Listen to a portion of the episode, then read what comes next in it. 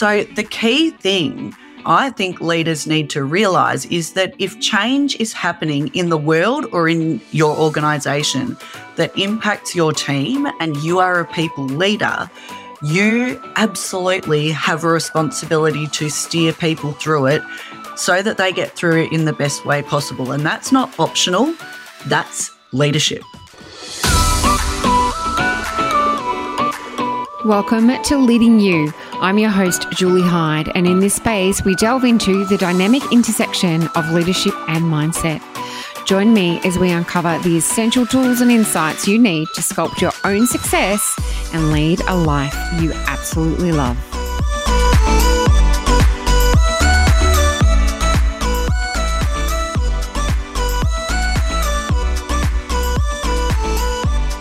With me today is Leah Mether. And she is a speaker, trainer, facilitator, and a two time author, known for her direct, enthusiastic, and relatable style. With a background in leadership, corporate communications, and journalism, Leah works with executives, leaders, and teams across Australia to help them improve their communications and self management. Welcome, Leah. Thank you so much for having me, Julie, and thank you to everyone out there listening. Yeah, it's so good to have you. And as I said before, I absolutely love the name of your new book, which is Leading Through the Storm. It is so relatable, both personally and professionally, right now. Absolutely. I think, uh, you know, steering through the storm is something we're all doing, whether it's in our personal lives, our work lives. And although it's written for leaders, really, anyone who's navigating challenge and change, and quite frankly, who's not at some level, can benefit from this book. Oh, 100%. And um, I'm a big believer that we're all leaders, regardless of title. So, what I'd love to know, firstly, is what steered you toward the stormy waters of leading your own business? Yeah, great question. So I started my own business when I was on maternity leave, actually, after having my first child. So I started my career in journalism, worked as a newspaper journo, went into corporate communications for a few years and leadership there as a comms manager. And then I had my first baby and I had three boys in three and a half years. And I often joke that some people called me crazy and I called it efficient. And there listeners is my type A personality coming through for you. But I knew pretty early on, I knew I wanted to have my family close together. Uh, I knew I wanted to stay home and be as present with them as I could be. And I was lucky enough at the time, uh, my ex husband had a job that allowed us to do that. So I wanted to be there for the kids, but I was really conscious and I, I, chose to resign from my job actually while I was on maternity leave from my corporate job because I knew that I could go back part time, but I knew my personality that I wouldn't be very good at that. I am a kind of all in person. And I thought, I don't think that's for me. So I resigned. But then I was really conscious of not having a big gap in my resume. And with all of my networks and my contacts, I went, you know what? I'm going to p- start my own business, put it out there that I'm available to help. Initially, it was more as a consultant with, you know, communications advice, strategies, media, uh, PR. And it went from there. So I was I was lucky enough, well, I really created my own luck that I was able to work while I had a young family as much as I wanted and in the time that suited me. And then as my kids got older, I started working more and diversified the business to eventually where I am today, which is working full time with awesome clients all over Australia to help make the people part essentially of communication and leadership easier. And I do that these days primarily as a trainer, a speaker, and a facilitator. Yeah, awesome. So that's such a brave decision for you to decide to jump out and do that. Did you initially find the transition interesting? I actually loved it. I actually really loved it. I am a fiercely independent person. I think I know now, having been my own boss for probably 12 years or so, and I think a lot of people who run their own businesses say this, but I'd be a crap employee these days. I think I, uh, you know, it gives me great motivation to have a successful business because I think, you know what, I, I just love running my own show. So for me, I suppose it didn't feel brave because, and again, I get this is a very privileged position to be in. At the time, I had the safety net of my husband at the time who was earning a, a really healthy wage. And I was going to be at home with the kids anyway. We had had our finances in order. So I could have chosen not to work. Very privileged position. So it was a great, safe way to test the waters and, and it grew from there. That's awesome. Go you. So, when we talk about organizational change, I believe that it can be harder for the leader to lead their people through that. And I've certainly experienced that myself, depending on what the change is.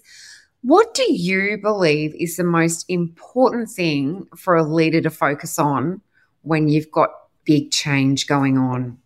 Do you know what? I think one of the most important things for leaders to realize is that they have a responsibility for leading and steering their people through change. Because here's the thing, and this book that I've written on leading through change, I make the distinction between leading through change and leading change what I believe is there's a whole lot of work out there around how to manage or lead change. When you're the decision maker, you're the person coming up with the change, you're, you know, working out what it's going to look like and the key messages and all of that.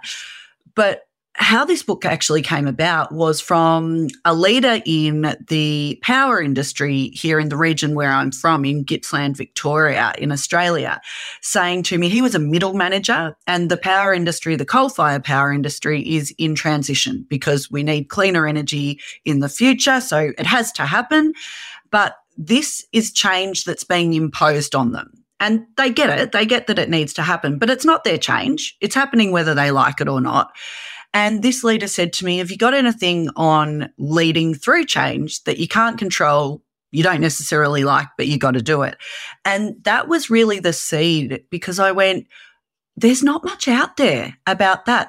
For the, the leaders who find themselves in the middle, some of them don't realize they even have a responsibility to lead people through change. They think, well, I'm not the big boss. It's not my decision. The CEO will drive the change, or in a big organization, there might even be a change team that's leading the change. So the key thing coming back to your question that I think leaders need to realize is that if change is happening in the world or in your organization that impacts your team and you are a people leader, you absolutely have a responsibility to steer people through it so that they get through it in the best way possible. And that's not optional, that's leadership. Yes, I love that. I love what you said there because I've seen from having a corporate background, and I was there for 21 years, I saw so much change, like just about every two years. And it was really dependent on the leader, how well the team got through it it's just not up to a leader to say, well, not my decision. We just have to do this. Let's just do it. That's not leadership to me. It's like, right, what are we going to do? How are we going to do it? Communicate, communicate, communicate. Absolutely. And I think, you know, I still come up against some leaders in title that don't understand the difference between leadership and management. You know, management's about tasks leadership is about people. And occasionally I still have those leaders who say to me, Oh, Leah, I just need them to get on with it.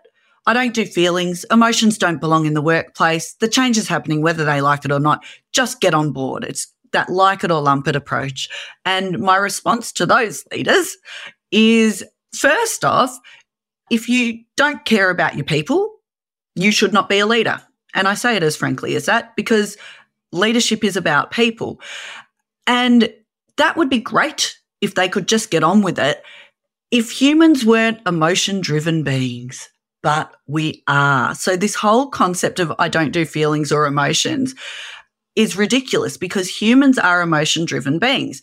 And Brene Brown's got a fabulous quote. And to paraphrase that, she essentially says leaders must either invest time dealing with the feelings, emotions, and concerns of their people, or it will cost them time in people problems, conflicts, sick leave, stress leave, resignations of your high performers.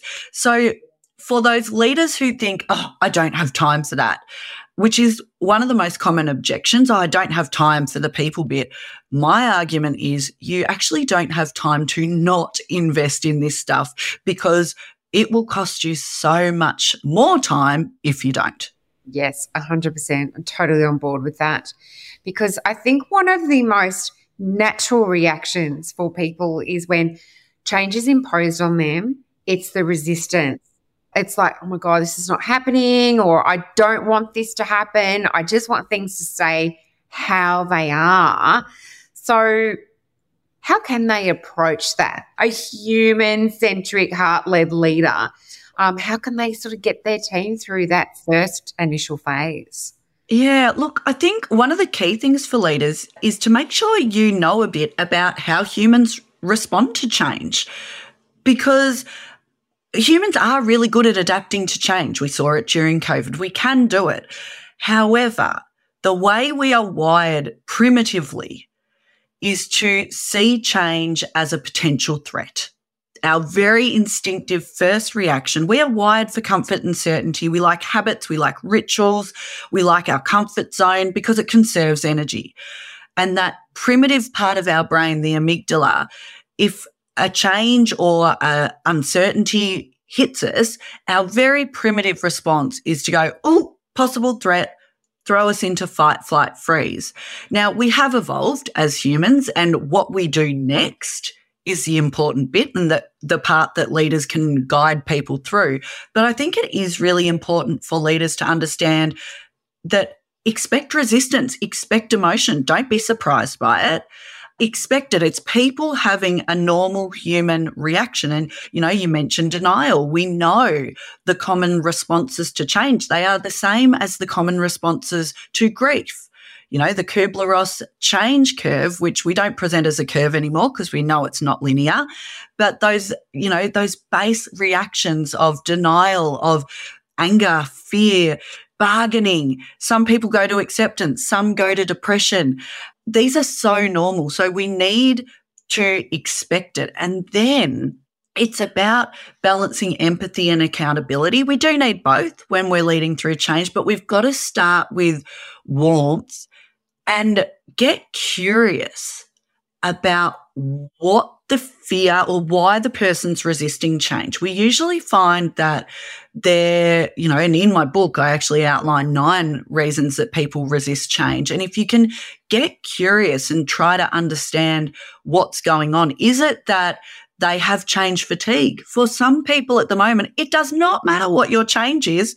It's the change that broke the camel's back. they're, they're, cooked. How you respond to that person is very different to the person who's resisting the change because maybe they don't understand the need for the change. And the reason getting to the heart of this and getting curious curious, not furious is one of my favorite sayings. You know, get curious, not furious. Don't get angry that they're resisting. Try to understand why, because what that will give you is the next step in how to lead them. Because if someone's saying, I don't understand why this change is needed, this is ridiculous, you know, we don't need this, then that is straight away the little bell going off in my head saying, we, we have not communicated the why strongly enough. We need to get more information so that we can be explaining the why. And they, they might not like our why. our people might still not like it and disagree with it. But if they understand it, they're more likely to get on board. Yeah, totally. And I would add to that, I think through my experience in leading people, it's also helping them understand what's in it for them getting them on board somehow with that. But I love what you said there. And that's why it's so important for leaders to communicate with their teams individually. Like the blanket rule, going through change, as we saw through COVID, doesn't work. We have to be communicating with people individually because it's different for everyone. How you experience is going to be different for, to how I do.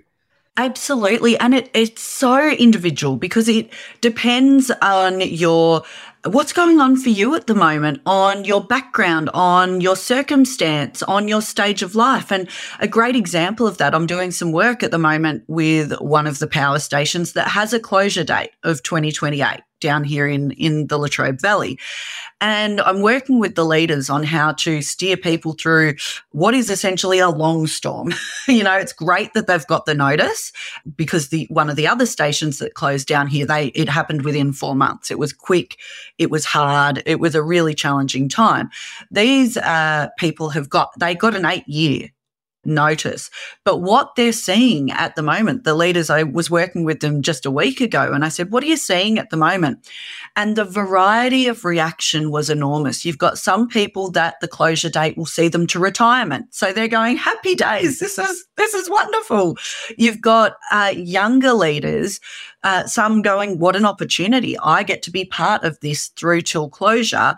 This will look great on my resume down the track. You've got people in their early to mid 50s who the closure date won't see them to retirement, who are really reacting, who are very stressed. I don't want to do FIFO work. I don't want to do fly in, fly out work. Will I be able to get a job locally that pays as much? Will I be able to get a job locally at all? You've got people with big mortgages up to the hilt and young families who are going, Oh my goodness, what am I going to do now? You've got some people saying, why are we even talking about a transition program now? Because the closure date is in 2028. That's ages away. In the same team, you've got someone else saying, why aren't we doing more about transition yet? Because it's so soon. So it's a great example of there is no one size fits all and you have to make the time to meet with your team. And again, those leaders who say, oh, I don't have time. You don't have time not to. And it's not just about meeting with the people you think are struggling, which is a mistake I see a lot of leaders make. You need to meet with all of your people one on one because sometimes your high performers are at the biggest risk of leaving. And if you are not touching base with them, and finding out where they're at and the opportunities potentially that they'd like to explore, you can be really caught off guard and you've got all your attention on the people who are struggling and resisting and you, you leave your high performers to it. And then bang, the resignation letters on your desk. They've already got a new job and they're not interested in the conversation about, well, can we keep you? 100%. What would you do if you were confronted with a diagnosis that threatened your life? Would you continue to live as you are, or would you make some big changes? That's what happened to me on the 6th of October in 2021. My life changed within a second, forever. This moment was a catalyst for me to look deep within and assess if I was living a life I loved. I wasn't. I was tolerating too much of it. And now I've made big changes. And I want to empower you with the choice to do the same. My second book, You Always Have a Choice, is now available, and I share nine powerful strategies to let go of overwhelm and the relentless struggle and implement changes so you can lead a life you love. Head to youalwayshaveachoice.com.au to grab your copy.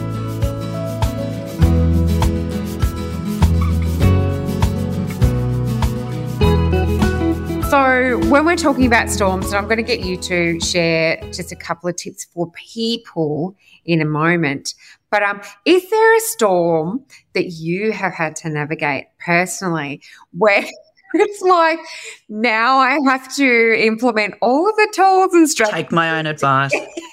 wow, this is this is such a pertinent question because something that initially it was in the first draft of the book and I actually chose to take it out in the end. I was navigating a massive storm writing this book. So I was actually putting every strategy I teach to the test as I wrote it because I was actually navigating marriage, separation and divorce as I wrote this book.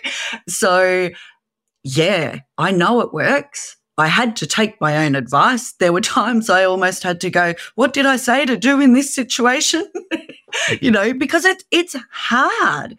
And when we're under pressure and dealing with change, and, you know, there's uh, studies out there that say, aside from the death of a really close loved one, a marriage separation and divorce is one of the most stressful things you can go through in your life. so yeah, I, I have, and I've put these skills, up. believe me, they were road tested as I wrote this book. So I think it is an important point that whether it's in your personal life or your professional life, whether you are a people leader or simply leading yourself, these are skills and strategies that are really crucial, as is understanding how we work when we're navigating change. Yeah, yeah. I'm really sorry to hear that, Leah. And, you know, thank you for sharing that because um, that's one of the biggest changes, especially when you've got three boys in tow. So there's so many emotions going on. And it is at these times where you go, okay, all right, I do this for other people. Now I need to do it for myself. So good on you for doing that. Yeah, well, look, it was. It was a, a real chance for me to go, this is a leadership role. I need to lead my family through this with my ex husband as well. You know, we are family forever. We have a relationship forever. We've got three gorgeous boys. I want us to have a really positive relationship. So, the very first thing I did, and it, it's my tip to leaders about the very starting point, if you have to lead yourself or others through change, is to ask yourself, what do I want to be known for as I lead through this? What do I want people to say about me when I'm not in the room? And I really challenge listeners to go deep on that. This is not fluffy words on a poster that you stick on your wall. This is this is real heart stuff. This is who are you and who do you want to be as you navigate what's going to be a hard time? So I asked myself that at the start of the process. I went, look, this has potential to get high conflict. It has the potential to be really tricky. What do I want to be known for? How do I want to show up for my ex-husband, for my kids, for, you know, everyone impacted? And I went, you know what? I want to show up with nothing but love, kindness and compassion. And that's not these fluffy words, that means a lot to me.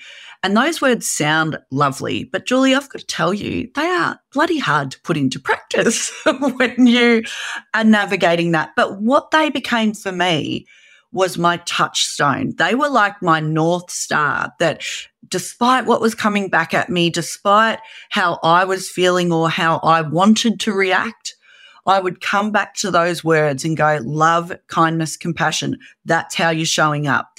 You know, I'm not a superwoman, folks. I had my moments. But what it did was allow me to go, okay, I need to process that myself. I need to find a healthy way to work through whether it's my frustration, my anger, so that I can show up with love, kindness, and compassion to my ex husband, to my kids as we're working through this process. So I encourage everyone listening, it's big thinking, it's powerful thinking, but if you really nail what you want to be known for and it speaks to you, that will help guide your behavior through really, really tricky times. Yes, that is such a powerful way because that was going to be my next question. And you've just covered it. And, you know, kudos to you. That takes incredible courage and strength to do that. And as you say, it's not something that comes easily all the time, but it's your touchstone. It's something that you can come back to. It's what you anchor yourself to and allow that to guide you. So, yeah. And you're looking at the big picture, right? And this is for leaders too, where you go, what does success look like? where do we want to be when we get through this change? What shape do we want to be in? And for me, that was going, we're family forever. I want to have a great relationship with my ex husband, you know, as well as it can be, so that we can co parent these three gorgeous little boys for many years to come. So it's that big picture thinking of going rather than getting into it in the moment, I'm playing a long game here. I want a great relationship and that needs to guide how I show up. Yeah. Oh, Leah, thank you so much for sharing your story, for sharing insights into your very powerful mindset and also for sharing tips for leaders to navigate through change. But I really want listeners to take this on because there is no doubt that in 2024, we will be navigating storms of various, you know, um, intensities. So there's some amazing tips in here. So thank you so much, Leah. Thank you so much for having me, Julie, and thank you to everyone for listening.